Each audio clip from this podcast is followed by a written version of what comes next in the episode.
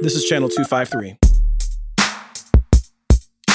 In this episode of Nerd Farmer, I like every single election year I tell I tell white folks I'm like you do not get to tell black and indigenous people that we have to vote.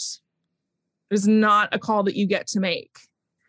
Um like especially considering the fact that like you or like your parents can go and sit down with pretty much any politician in this state. Like you do not get to tell us Yeah. what you know that we have to vote for these people whose policies are putting our lives at risk. Channel 253 is supported by Microsoft. Microsoft is committed to civic conversations like those on Channel 253 that inform and empower Washington communities. To learn more, visit aka.ms slash Microsoft in Washington. This is the Nerd Farmer Podcast, a national conversation through a local lens.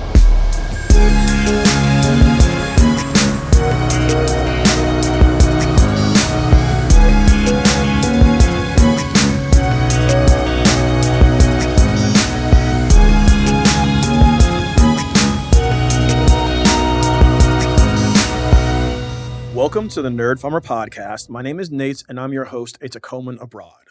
Uh, this is a special episode of the show. This is somewhere around the fifth anniversary of this dumb podcast that we have. Uh, about five years ago, Doug and I started recording these shows thanks to Marguerite. And uh, Marguerite, if you're listening to this, know that I appreciate you and thanks for uh, what you did in getting us started and thanks for being a co-owner of the network with us. And speaking of Marguerite, I actually want to bring one of our Portland homegirls in the conversation. And so, Tori, welcome to the show. Hi, thank you so much for having me. I'm super, I'm super excited. All Just right, so- something I've wanted to do for a while. Don't Yeah, no. I- I've wanted to have you on the show forever in a weekend, and it just kind of it, it didn't happen. Mainly my fault because I'm an asshole, but like I'm glad for this conversation. And, and, and so, true story. I was talking to my mother today, and I was talking about the topic we were going to talk about, and she was like, "I want you to send me that show so I can listen." And I was like, "Don't worry, mom. I'll send it to you, and I'll make sure I don't swear." And I've already messed that up too. So, oh well. Oh, sorry, mom. Uh, Tori, for folks who don't follow you online, and uh, for you know Doug's benefit too, uh, give us a little bit of your story because I think you're a very fascinating thinker right now. Yeah, yeah, absolutely. Um, so I uh, was born and raised here in Portland, Oregon, and um, I grew up in like a really conservative religious family. Um, like, like, but very, it was very like, um, like white evangelical conservative, and um, so that was you know it, it's it's evolved obviously over the years. When i was a kid there was a little bit more flexibility um in terms of like how that went politically. But it, you know i was like watching anti abortion propaganda films like as a small child. Um and you know my my mom was like organizing anti-abortion protests. And like i you know was going door to door like like campaigning for uh local politicians who were conservative friends of my mom's. Um so we had like it was just this very kind of bizarre dynamic. And um so that's you know that's how i was raised and i really you know as i got older i started going okay like i need i at least need to be able to like argue these positions right? I have to be able to have data or something. I can't just be out here like running my mouth on twitter because i'm getting schooled every day. Um so yeah i mean i think that there were there were several things that were really kind of that really kind of changed my i guess political trajectory um uh the first one the like the first kind of really big one i think was the sandy hook shooting and looking at data on on gun violence and Wait, so it's that recent for you? It's it's Sandy Hook Yeah. for you? yeah Oh, interesting. Interesting. hmm hmm which was 10 years ago Yeah. um this year i believe. So yeah yeah it's it's been that was really when i was like okay like i need to this doesn't add up to me right? Like Yeah. these these lines that i'm being told by by these really conservative folks um like more guns less crime. Um I, I was just like okay i need you know i'm not i'm not just going to be saying this like i need to i need evidence of this. And i just like I couldn't find it like Yeah. like the the proliferation of guns that they were talking about was not oh, that it's not it doesn't make this country less violent. And um yeah so that was that was like a really really that was a really big one. And then you know i was still in these like religious spaces. But um that kind of started to change after uh, michael brown was murdered and the ferguson uprisings and realizing that like the people that i was in church with like didn't care if i lived or died. And like just their complete disdain for black people and and just this like rampant anti-blackness. Um they, they were you know they weren't even a little bit ashamed of it. Yeah. and so i was like okay well i'm not i'm clearly not wanted in this space. Um yeah so that w- it was like you know and those two things were two and a half years apart i guess almost three years apart. And um Well, it- so if, if I if I may, when, when I think about you. I think of you as somebody who is basically like your your your brand, for lack of a better term, is is that like you are ex evangelical, Uh-huh. ex conservative, and then you're somebody who talks real ish to white America about like racial resentment that they have internalized and like how they should walk the walk better. And that's kind of like your your your brand that I see. Hopefully, Yeah. that's okay. You like Yeah. the description? Okay, good. good. uh-huh It's not. So in many ways, it's an overlapping Venn diagram with a lot of my experience, and so like Mm, I don't talk about this a lot, but like I was a young Republican. But Mhm. like for me, it was a little bit different. Like I got really, really into like studying and researching, looking at politics in the 1990s, and I was frankly repulsed by Bill Clinton's like centrism and by Bill Clinton's triangulation and by Bill Clinton's like some of the things that he had he like. I did not basically Clinton was in passing these policies that like I did not agree with as a young, as a young person.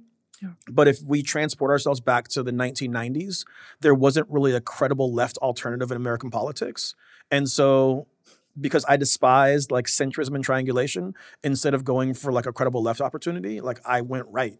And so like I was a college Mm. Republican. I was vice president of my college Republican chapter. Uh, when I was in the Air Force, I said very reprehensible things about people, uh, a, a lot Mhm. of groups, frankly. Uh, and somewhere between 9 11 and the start of the Iraq War, like for you, it was Sandy Hook. For me, it was like that catalyzing event. I was like, this don't add up, right? Like, this don't add up. And one of the reasons why I want to have this conversation, and, and for the record, folks, like the conversation I want to have is about Black conservatism, uh, is that I'm seeing that moment repeat itself kind of gener- a generation later. We have a centrist politician in the White House who's a Democrat who basically is disappointing and frustrating a lot of Black folks uh, in the community who are turning against, frankly, uh, this politician and his presidency.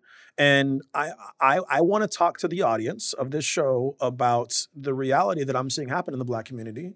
Uh, and it, the thing is, it's not like the BS like Candace Owens like Blexit thing that they were trying to do in the 2020 election. Like that wasn't real. right But what I'll say is that Black Americans, in particular Black women, are the most consistent Democratic voters, and the Democratic Party cannot afford to lose Black voters. Um, and if Black voters don't show up as part of the coalition, like it's a it's a wrap for the Democratic Party. And so I, I, kind of want to talk through this with somebody who who shares my worldview and kind of walk my path and my experience. And so, um, yeah, that's that's a conversation. So let me ask you this: uh, I'm saying that I'm perceiving a souring on the Democratic Party from Black folks. Uh, do you are you seeing the same thing? Oh, absolutely. Yeah, there, there's no, there's no doubt, and it, you you know, to to some extent, it makes a lot of sense to me, right? Like,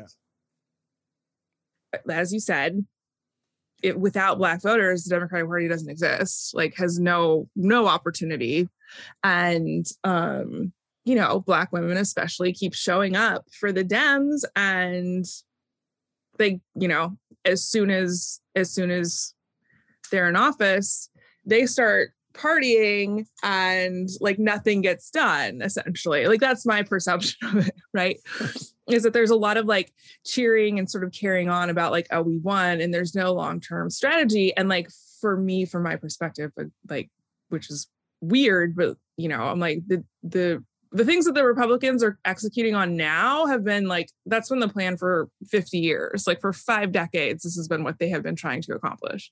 Yeah. And I'm like, what's like what's the democrats 50 year plan? Like what's even like the general left's like 50 year plan? Like they don't have one.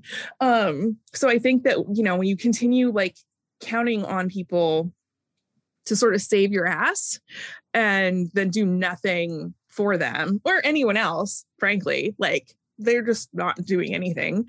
Um yeah i mean i get that people would feel bitter right mm-hmm. it's like i put my like i put myself out there for you and and it's like we can we're seeing it in real time like the number of um black women who voted for trump in 2020 the number of black women who voted for conservative politicians like those numbers are going up yeah like very consistently yeah. and um you know it's like when you're not giving people choices like i don't i don't agree. Like i'm not i'm not going to go like oh okay well i guess like since since republicans are getting something done like i'll just we'll just jump on that wagon. Like i you know that doesn't make any sense in terms of like my kind of moral and ethical calculus. Um but i definitely understand that they're, you know it's just like we've been we've been showing up for y'all and you have been doing nothing for us. Um and yeah like people are people are going to be bitter about that it, it, reminds me of the worst day I ever had on the internet. So like the worst day I ever had on the internet was like I want to say late 2019 or early 2020, and uh, I posted a Twitter thread about the ADOS movement. And so the ADOS movement is I have to get this right this time now. Uh, American Descendants of Slavery. And so essentially, it is a movement online that is Black Americans who are basically identifying themselves as a separate ethnic group from other Black Americans. So, like, they separate themselves away from uh, like African immigrants and they basically center their Blackness on being descendants of slaves. And what happened when in the conversation I was engaging in is that, like, members of their movement, whether knowingly or not, were being co opted basically by bad actors. And like in these conversations, there were Russian trolls. And I pointed that out and like, oh, boy, oh boy. Like, don't be the guy married to a white lady who comes for ADOS. Um, like that was a very bad day for me on the internet. And like, but the funny thing is, I uh, fairly recently I went back and looked at a lot of that exchange, and a whole bunch of the accounts have been deleted. And so, were they deleted for terms of service abuse, or were they deleted because they actually were like in that fascist purge or bots? Like, I don't need this to be like poor me, Nate got bullied on the internet day. But I, I guess my point is that one of the things I wonder about is is to what extent is this rise of black conservatism that we're seeing a actual like manifest thing, or is, is or is or Nate and Tori online too much, right? And so, and which is a distinct possibility. And so one thing I think that might be useful is is for us to do kind of a taxonomy on black conservatism and kind of walk through the various brands of conservatives that are out there, right? Because like it's not all everybody trying to be Alan Keyes, thank God.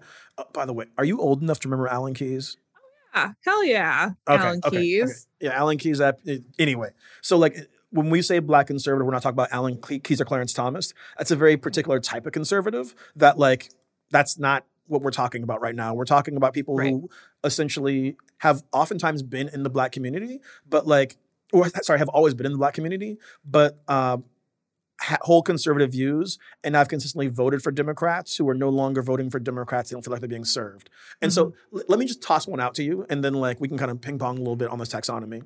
Uh, one form of black conservative who like is near and dear to my heart is uh, church lady wearing a hat right? Like yeah. that's mom, right? Yeah. So so my, my, mom, I appreciate that she has been on a journey with a lot of issues. Uh, like my mom's a military veteran. She's a very patriotic person. She loves the United States. Uh, at some point in the 1990s, mom had some views about homosexuality and same-sex marriage she's evolved on. But like because of the religiosity of the older generation of black folks, there's a conservative element in the community who mm. could be swayed into voting for Republicans if like things are not being delivered to them. And so that's like one of the uh, one of the ideologies in the taxonomy of conservatism. Uh, you talked about your experience being a black evangelical. Uh, that's not something that I had like kind of room or schema for in my head growing up. I, I grew up in a mainly Black Baptist church. Yeah. Uh, tell me a bit about your experience as a Black evangelical and, and your and your interactions with other Black evangelicals. Like, how does that form of conservatism work and operate in the community? Yeah, absolutely. Um, so I mean, growing like I said, I like being in Portland, um, there are not enough black people here. Not saying anybody needs to show up because you know it's fine if you don't want to be here. I respect that also. Um, but yeah, so there were, you know, there were very kind of are sort of few and far between.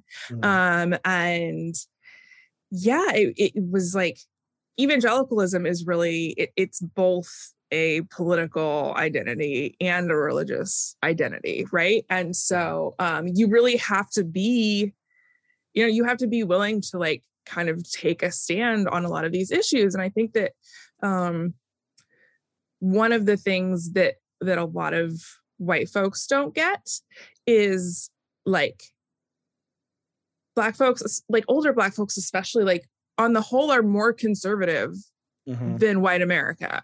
Like, and I think that pe- I think that people don't really uh, people don't really understand that, right? Like, like black black Americans are much more likely to attend church every week Mhm. than white Americans, right? Um, and Well, and if I may, by the way, so when Yeah. we're saying conservative in this case, it's small c conservative. This is not small like c, right? oh, black folks run around quote- quoting Rush Limbaugh. It's that like black folks actually live a conservative lifestyle and, Yes. and embody conservative values that actual conservatives don't embody. And that's the funny thing to Uh-huh. me is that like there's a lot of folks that call themselves conservatives that are actually like reactionary nationalists. There's nothing conservative about them. right. There's nothing conservative about wearing a gun on your waist and walking around like trying to start fights and talk shit. Like that's not conservatism. So sorry, I just had to make the interjection. No, no, no. I'm glad that I'm glad that you articulated that because I think that that is really, really important. Um, yeah, that there, it's like it's like your, it's the way you live your life, and I think, Yeah. you know, there's a part of there's a part of this that like I, I really, I really respect. It's like we've been asking y'all to leave us the hell alone. like we we can handle our own shit and like that that's not good enough for you you still have to have your hands in everything that we're doing and like you still have to be taking everything that's not nailed down from us right and like um i think that like that part of that part of like small c black conservatism of like we can handle our own stuff like just leave Yeah. us alone um I totally respect that, and that's been that's been a debate in this country for you know at least a hundred years that I'm aware of in, in in in like in Black communities and Black spaces, um, of like how do we how do we make this work in this white supremacist framework, um, and you know there's I think that part of that can can look like this sort of you know patriotic, um, work hard, keep your head down, sort of worldview, I guess. Um, and you know, again, like these things like make sense to me. The thing, the the disconnect that I'm that I'm seeing right now is, you know, even though even though the Democrats are doing literally nothing for Black folks, Wait, but right? literally nothing. Like literally with a capital L. nothing. Yeah. Uh, I'm like what? Like, um, like despite that, like I, you know, when I'm, I'm still, I'm not, I'm not like, oh well, the, I guess I'm, I guess I'm gonna like vote for Republicans. That's not really like where my brain goes with that. Um, it's like we have two right wing parties in this country. Like, what are you gonna do? Um, one of them one of them allows people to be openly racist and like transphobic and passing all these gross discriminatory laws and the other isn't as into that so like to me that's not really a question um but i think that there is a little bit of like the appeal to like the sort of hard work like america's a good country or at least is trying right?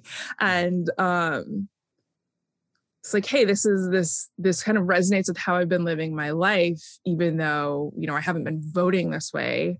Um and i think that in turn like there's i see i see a little bit of the resonance there. Like it, i don't i don't I, I i still can't make the connection between like these are my personal values as an individual and so since one party is not doing anything for me i'm going to go to people who like very clearly and explicitly are willing to communicate like their complete disdain for me yeah. because at least they're doing something. Like that's like that's like fascism, right? Like well, right, and, and, that's the thing is, is, oftentimes the arguments at least they're doing something. But yeah, what right. they're doing is terrible, right? And so right. okay, so a couple of things you said I want I want to tug at is like one, I feel like you vindicated me. So back in the '90s when I was like, I'll be a conservative, I for the record, it was like Bob Dole, who was not oh, Donald Trump, but like oh, boy. still right.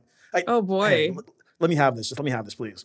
Um, the other thing is, is you brought up another one of the like taxonomy, another one of the types of conservative, which is like respectability politics conservative, right?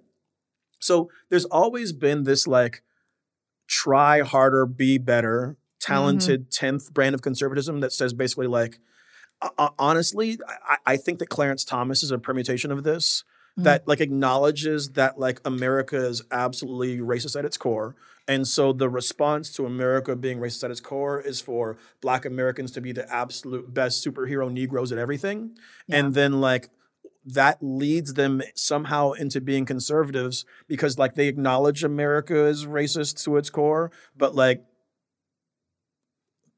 I, they somehow can pull that R lever. Like I don't have my head around it, but it's another one right. of the types that are out there, right? Right. And so like so we've got like church lady in the crown conservative, we got evangelical conservative, we've got um, respectability politics conservative. And it's funny because the respectability politics conservative to me is like the ultimate uh, emblem of that is I'm going to bring up a name that I don't like bringing up in conversations is Bill Cosby. Like if you think about like Cosby's charity work in the black community and Cosby's like you need to pull your pants up lectures and Cosby's like entrepreneurial like all that stuff like that's another brand of conservatism that like nobody identifies as like yeah Bill Cosby is great but like that brand of thinking has traffic in our community and in particular in surprising places. Like one of the most conservative spaces that I ever visit is a barbershop and go ahead and make your jokes about me being bald and why I'm going to a barbershop it's for a beard lineup for a wedding shut up right?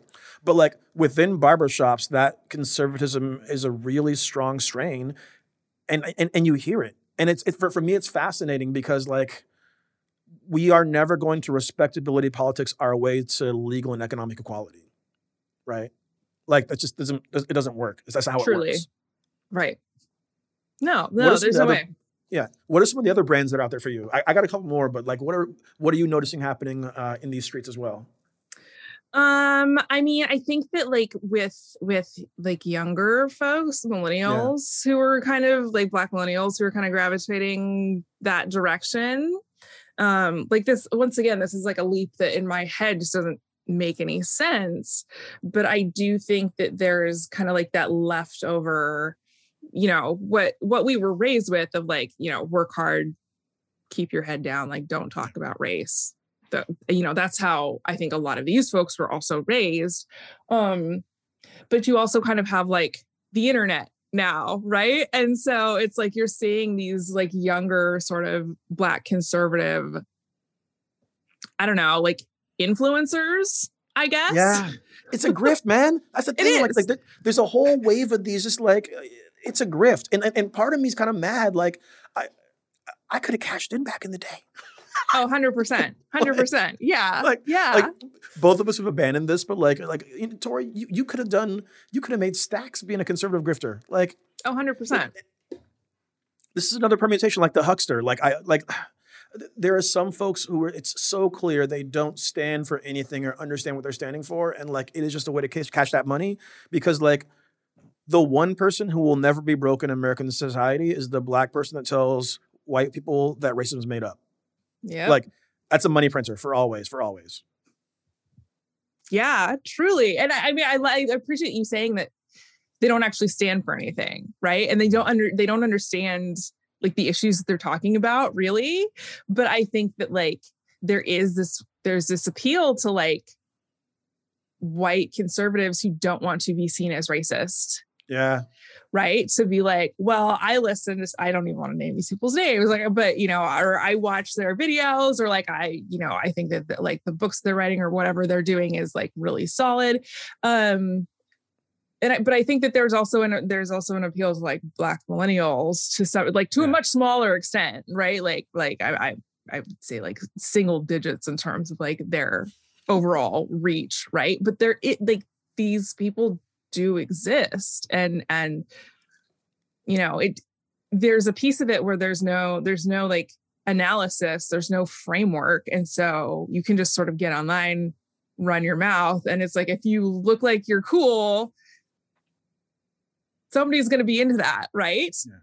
Yeah. Um and yeah, I mean there's always there's always going to be room for for more black conservatives who like make white people feel like they're the good guys and and black people are all just making it up. Well it's funny because you said i don't want to name any names but like and then you mentioned like their books so there's not that many books so let's let's be that's real true here. that's true. like, have you actually cracked open the candace owens book? No Mm-mm. sis. No. No. it, it is it is the most like incoherent ahistorical babble i've ever so I, I i one of the things that I try to do in my classroom is introduce perspectives that like I may not agree with that we can have discourse about. And like I was trying to pull up some of her writing and I was like, absolutely F not. Like this is this is so I if I'm going to introduce my students to conservative writing, it's going to be George Will and not Candace Owens because that stuff is freaking incoherent. Like it's absolutely incoherent and terrible. It really is. And I'm proud of you for not naming names, but I'm, I'm a worse person. Like Candace Owens, if you come across this episode somehow, like your writing is trash. All right. no, it, I mean, the thing is, like, she there there is no um there's no medium through which she can effectively co- like communicate her ideas because it's just all whatever pops into her head in yeah. the moment, right? Um, and like, you know, I, she's she's got this whole thing about about like uh black like caribbean folks being like hardworking compared to like black americans and and black immigrants i think in general she's like well they do so well right? And and she's like pulling up this very kind of you know it's cherry cherry pick data when she bothers yeah. to show anything at all. Um and it's like you see y'all just like aren't trying. And you, you know i i'm i'm always really really struck by this because it's like well yeah but immigrants in general like if you came here by choice, like you weren't like fleeing a war or something, um, you know, immigrants in this country on average do better than like native born. Ugh, that's a disgusting term. People what, like what you're saying is board. correct. It just sounds terrible. Yeah, yeah, yeah. Yeah, yeah, yeah, totally. Um, and so you know, I think that she is like out here saying saying these things, and it's like, okay, but but but like black immigrants to this country are they're still discriminated against for being black. Like they're paid less than like other immigrants if you're looking at like the exact same fields. Like they're still earning less. So you know i know that you're out here thinking that this is like this vindicates you somehow that it's like oh these like these folks just aren't trying hard enough because clearly like we're capable of pulling it off in this country. It's like that's not if that's not that's not the correct comparison. And yeah. you know when you are making the correct comparisons like african immigrants to the us are horrifically discriminated against. Like this is this isn't news. And I'm like, again, like she knows this. Like that is how she was raised. And she's still out here like caping for white supremacy.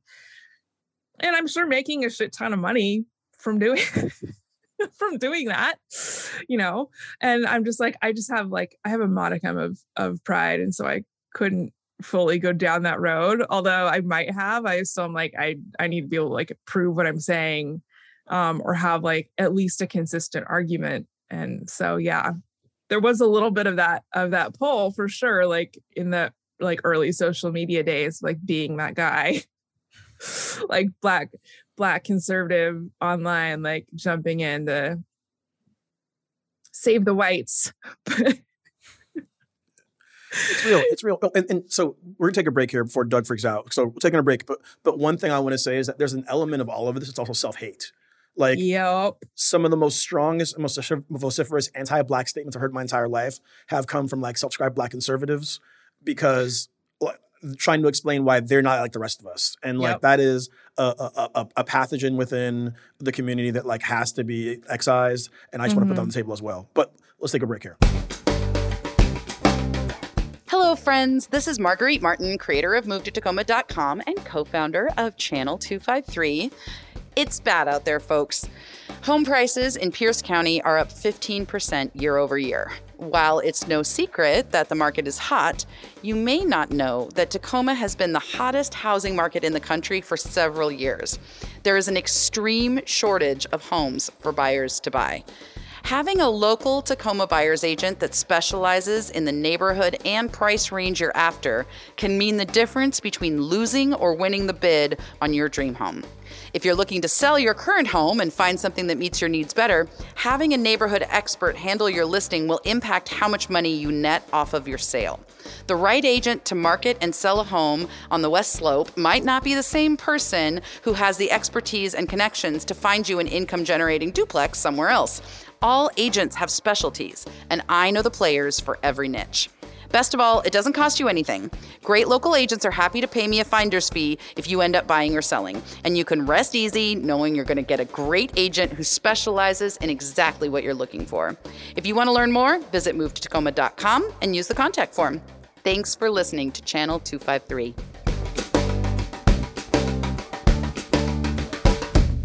And we are back. I want to thank you for downloading the show today. The Nerd Farmer podcast is part of the Channel 253 Podcast Network. We tell stories and elevate points of view that you won't get elsewhere. Uh, we're based in Tacoma, have a heart in Tacoma, and try to tell Tacoma stories. Uh, this is a conversation with Tori from Portland, but like this is an issue that's going to impact Tacoma's politics in the near future.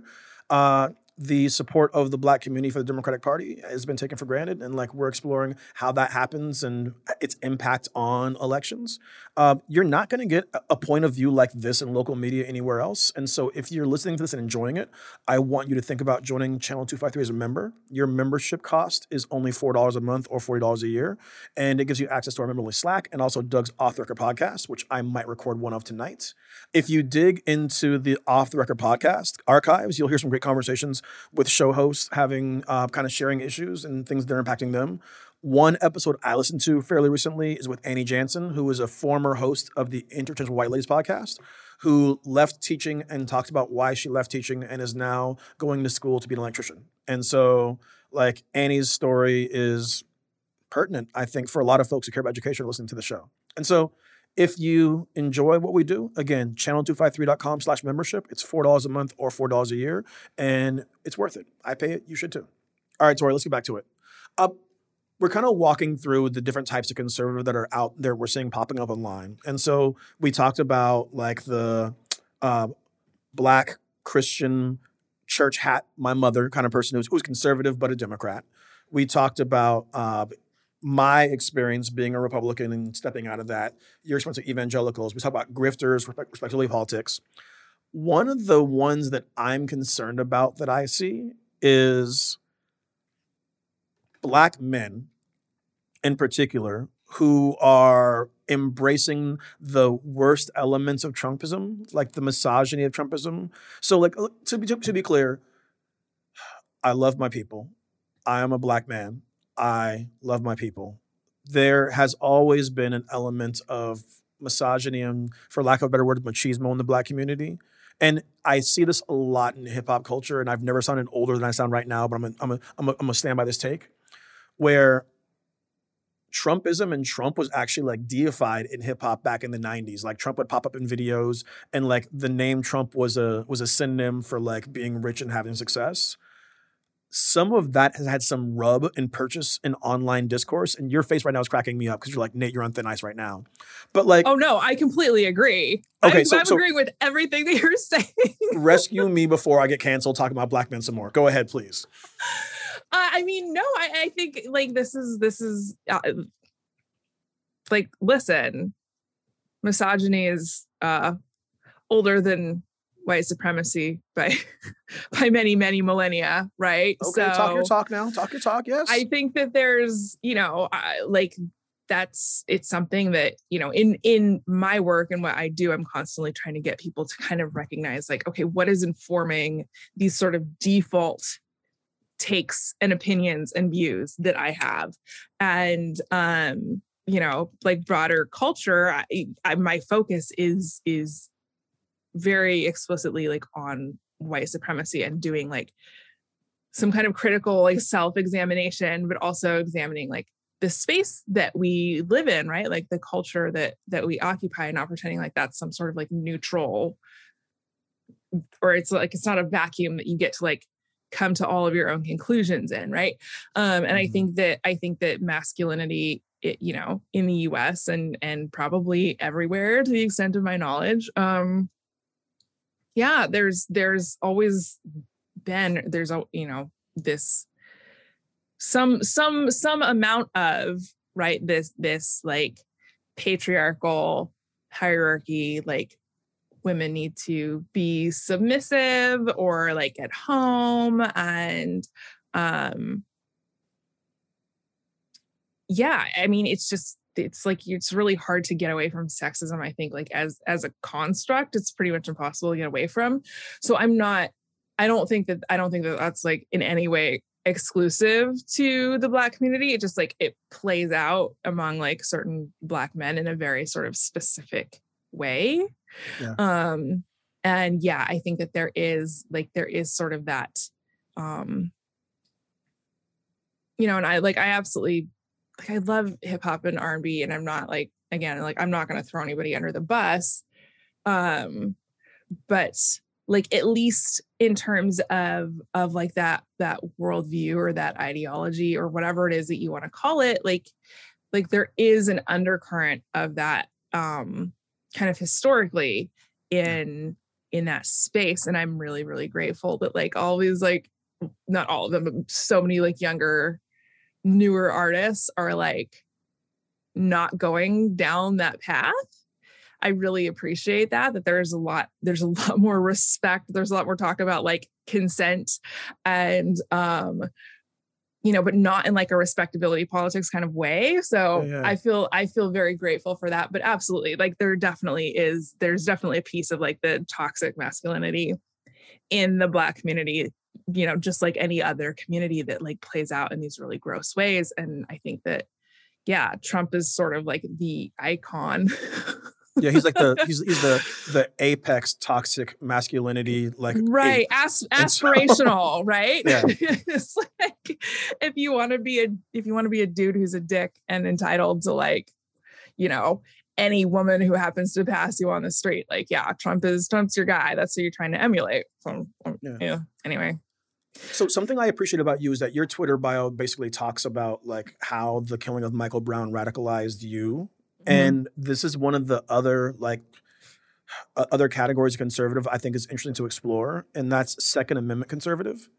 So because of the failing to reform law enforcement practices, and because of the violence that is often perpetrated and allowed to exist in Black communities, there's a spike in gun ownership among Black Americans. And and actually, I, I want to make a point that like Black Americans, I think, have always had higher percentages than most people think they do of gun ownership, but now it's more vocal in public, right? Yeah. And so, like like, like the, you talked about how earlier on the typical typical Black American is more likely to attend church than typical white American. The Mhm. typical Black Democrat is more likely to own a firearm or multiple, raise his hand, uh, Mhm. than the typical Democratic progressive person Mhm. but something that i'm seeing happening is is that the political right is getting their hooks into young black men in particular but also women over second amendment issues. And those hooks are basically greased by the failure to address law enforcement and so essentially like black americans feel like they cannot call the police to their homes and so they want to own firearms in order to protect themselves and then their owning and protecting the firearms basically evolves over time to be a form of conservatism that is like that is gun centric, if that makes sense. I, am I imagining this as something I'm hypersensitive to, or is something you're perceiving as well? No, I I definitely I definitely see that. Um and I think that there's like there's some overlap with this like black conservative online influencer thing Yeah. there, right? You know, there's there's definitely folks who are who are kind of in that space online of like, you know, it's just they make it look like a hobby, but these people are like really like incredibly conservative, right? If not if not like downright extremists. Um and so yeah i mean i think that in like there's always been a part uh, to me like I've, I've never i've never been aware of a time when that like there wasn't that where where guns were like off the table for black folks right? Like i'm sure that your i'm sure that your grandparents like had sim- similar experiences right? But, but it's like my my grandparents like all carried or at least had guns like in the house because Yeah. you know it's it's the south in the 40s like what you gonna do you know you it's like yeah nobody's coming to save you right Yeah, you like can't no- call the sheriff because the sheriff is the Klan. uh-huh right like nobody's nobody's going to show up if you make that phone call um and and i think that there so there's always been a little bit of that like we have to look out for ourselves Mhm. um but yeah i think that there is i think you know uh, like especially because of social media there is definitely like this kind of um that's a really good place for conservatives to sort of like make these inroads with with with like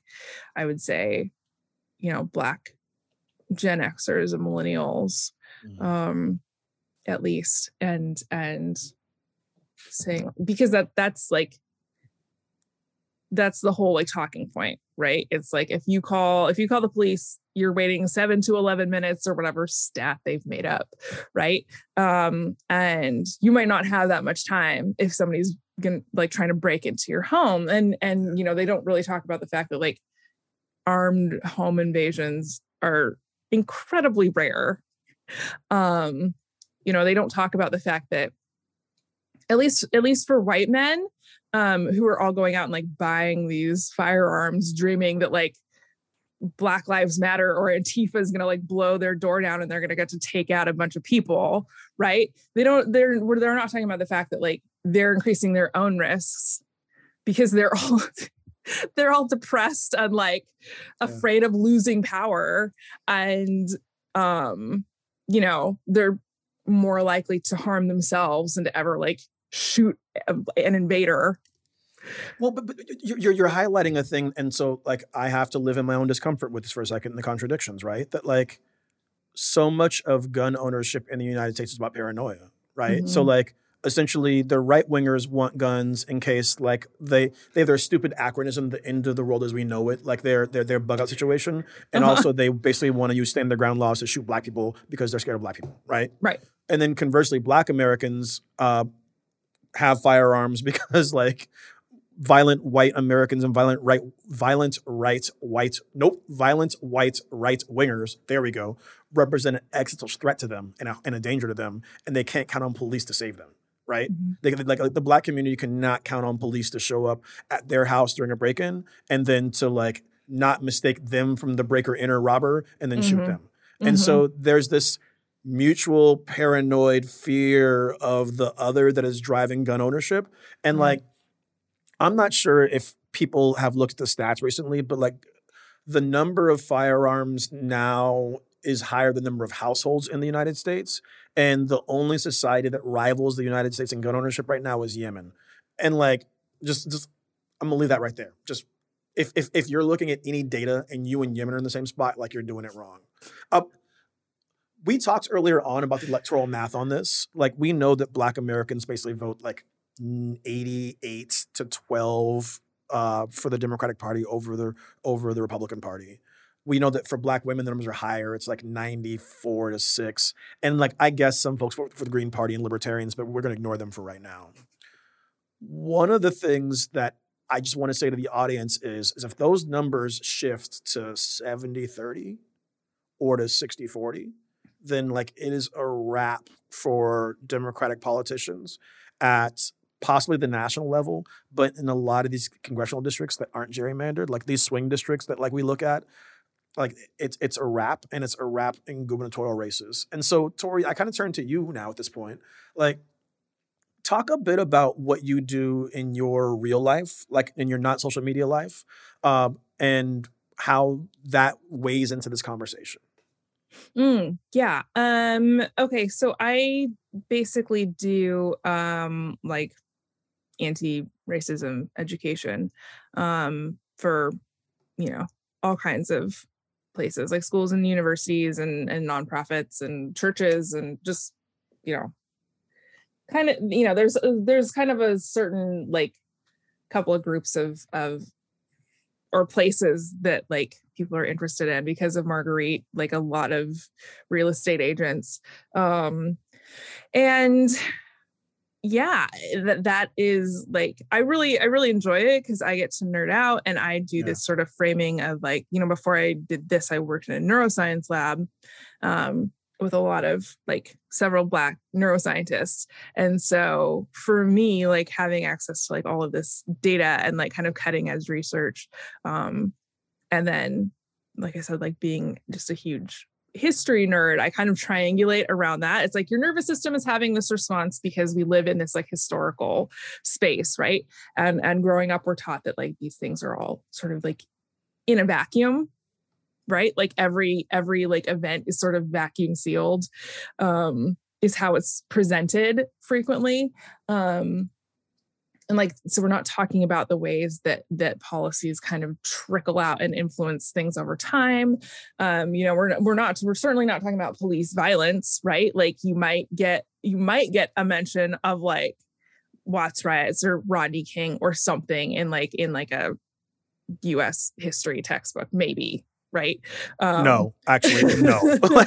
You, you absolutely will not. it's like oh hey like so this is a thing that happened and then you know you have basically it's like you find out that something happened and then you have to go and do like all of your own research on like why why was this a thing right? Like why why?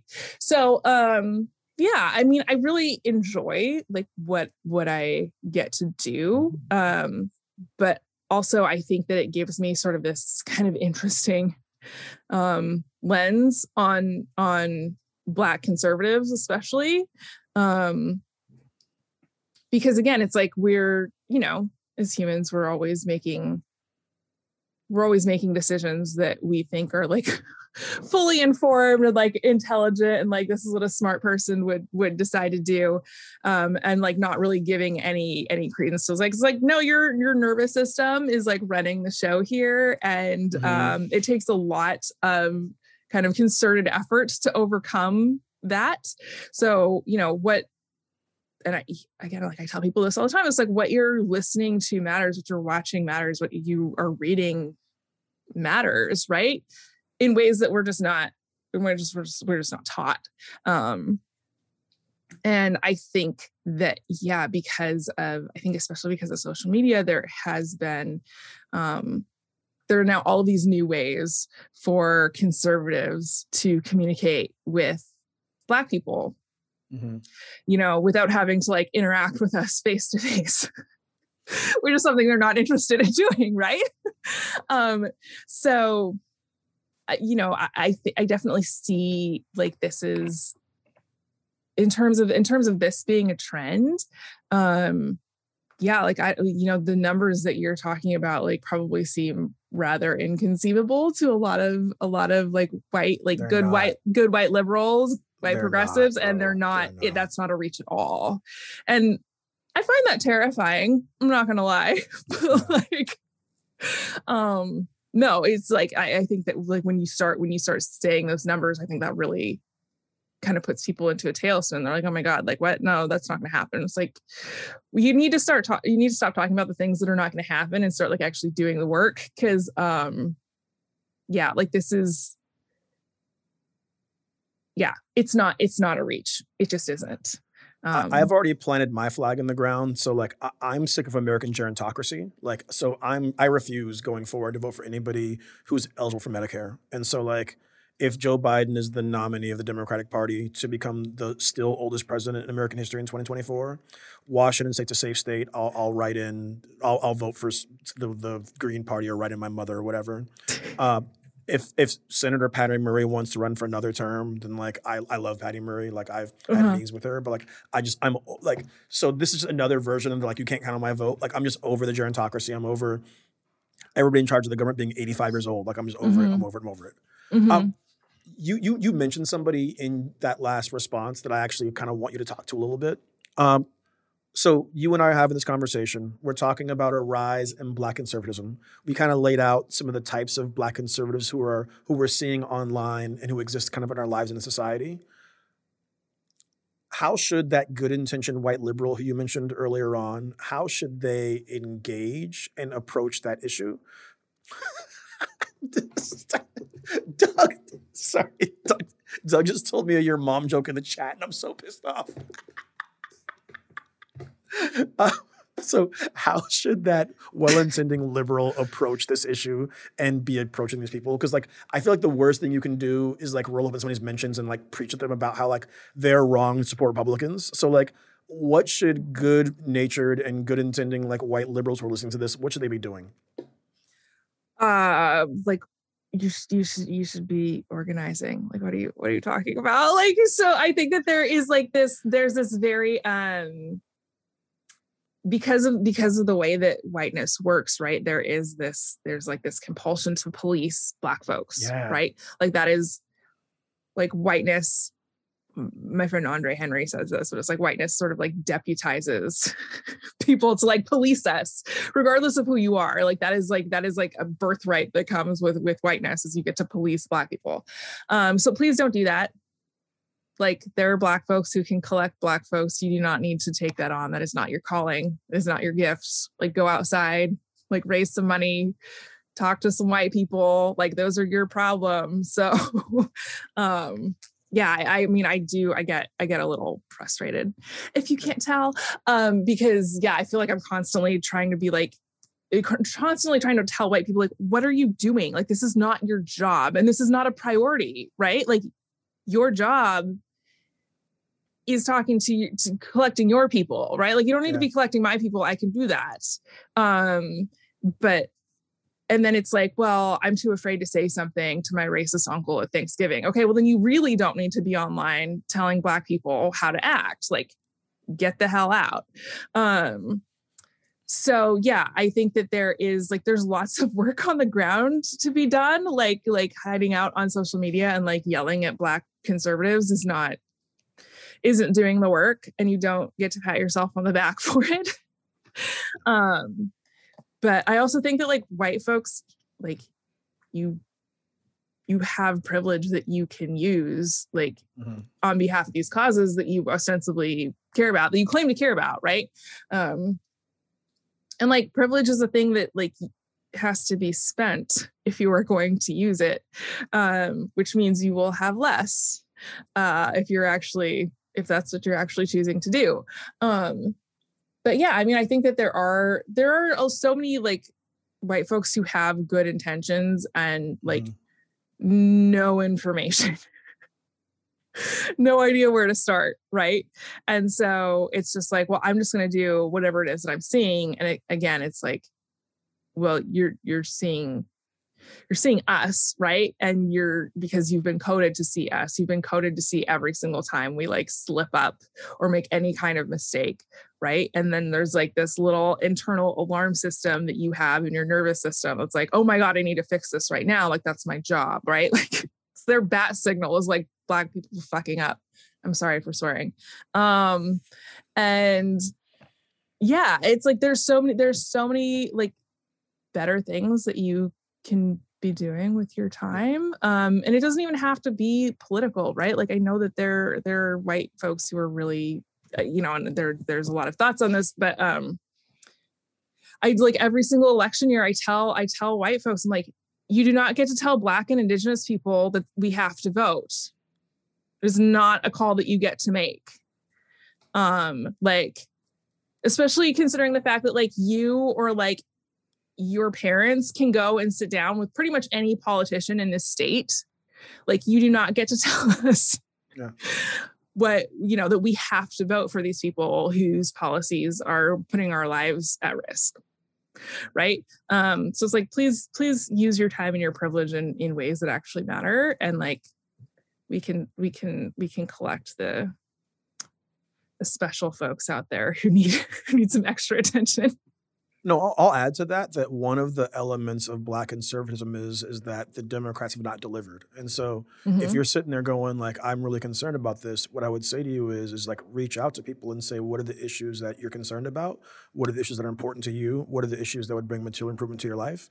And Right. then use your privilege and power to advocate for those things. And mm-hmm. what that takes is being willing to listen to the community. And that's one thing I can say is that like oftentimes the left establishment and Democrats don't listen to the community. So right right I think I want to leave it there. Uh, Tori, if people want to follow you on the socials, where can they look? Uh yeah. So um I'm on Twitter frequently, too much. Uh, my handle's at Tori Glass. Um, and I'm on Instagram at White Homework, which is a little like anti-racism curriculum that I put together because I had all these white people asking me like, "What am I supposed to do about racism?" It's like, "Well, you're in my Twitter DMs. Like, I don't know you. I can't. I can't tell you that." Sure. Um, so I'm like, okay, I'm just gonna pull these like resources together and like you can go and you can do your own work. Um, and yeah, if you want to connect further or work with me, um, my website's toriglass.com. It's pretty straightforward. All right. Thank you for making time for this conversation. And Yeah. we've been saying this for like half a decade, but like let's Mhm. brunch this summer. yes. I'm so excited. Wakanda forever, y'all. Go out and get a booster if you're eligible. It offers protection to you and to your loved ones. Convict the police that killed Manuel Ellis, Go Sounders, and the Timber Suck. Channel 253 is supported by Microsoft. Microsoft is committed to civic conversations like those on Channel 253 that inform and empower Washington communities. To learn more, visit aka.ms slash Microsoft in Washington. And I'm so old, I would go there when you could smoke cigarettes inside. Yep. Mm-hmm. Nerd Farmer is part of the Channel 253 podcast network. Check out our other shows Interchangeable White Ladies, Give Me the Mic, We Art Tacoma, Move to Tacoma, Taco Man, Flounders B Team, Crossing Division, Citizen Tacoma, and What Say You? This is Channel 253.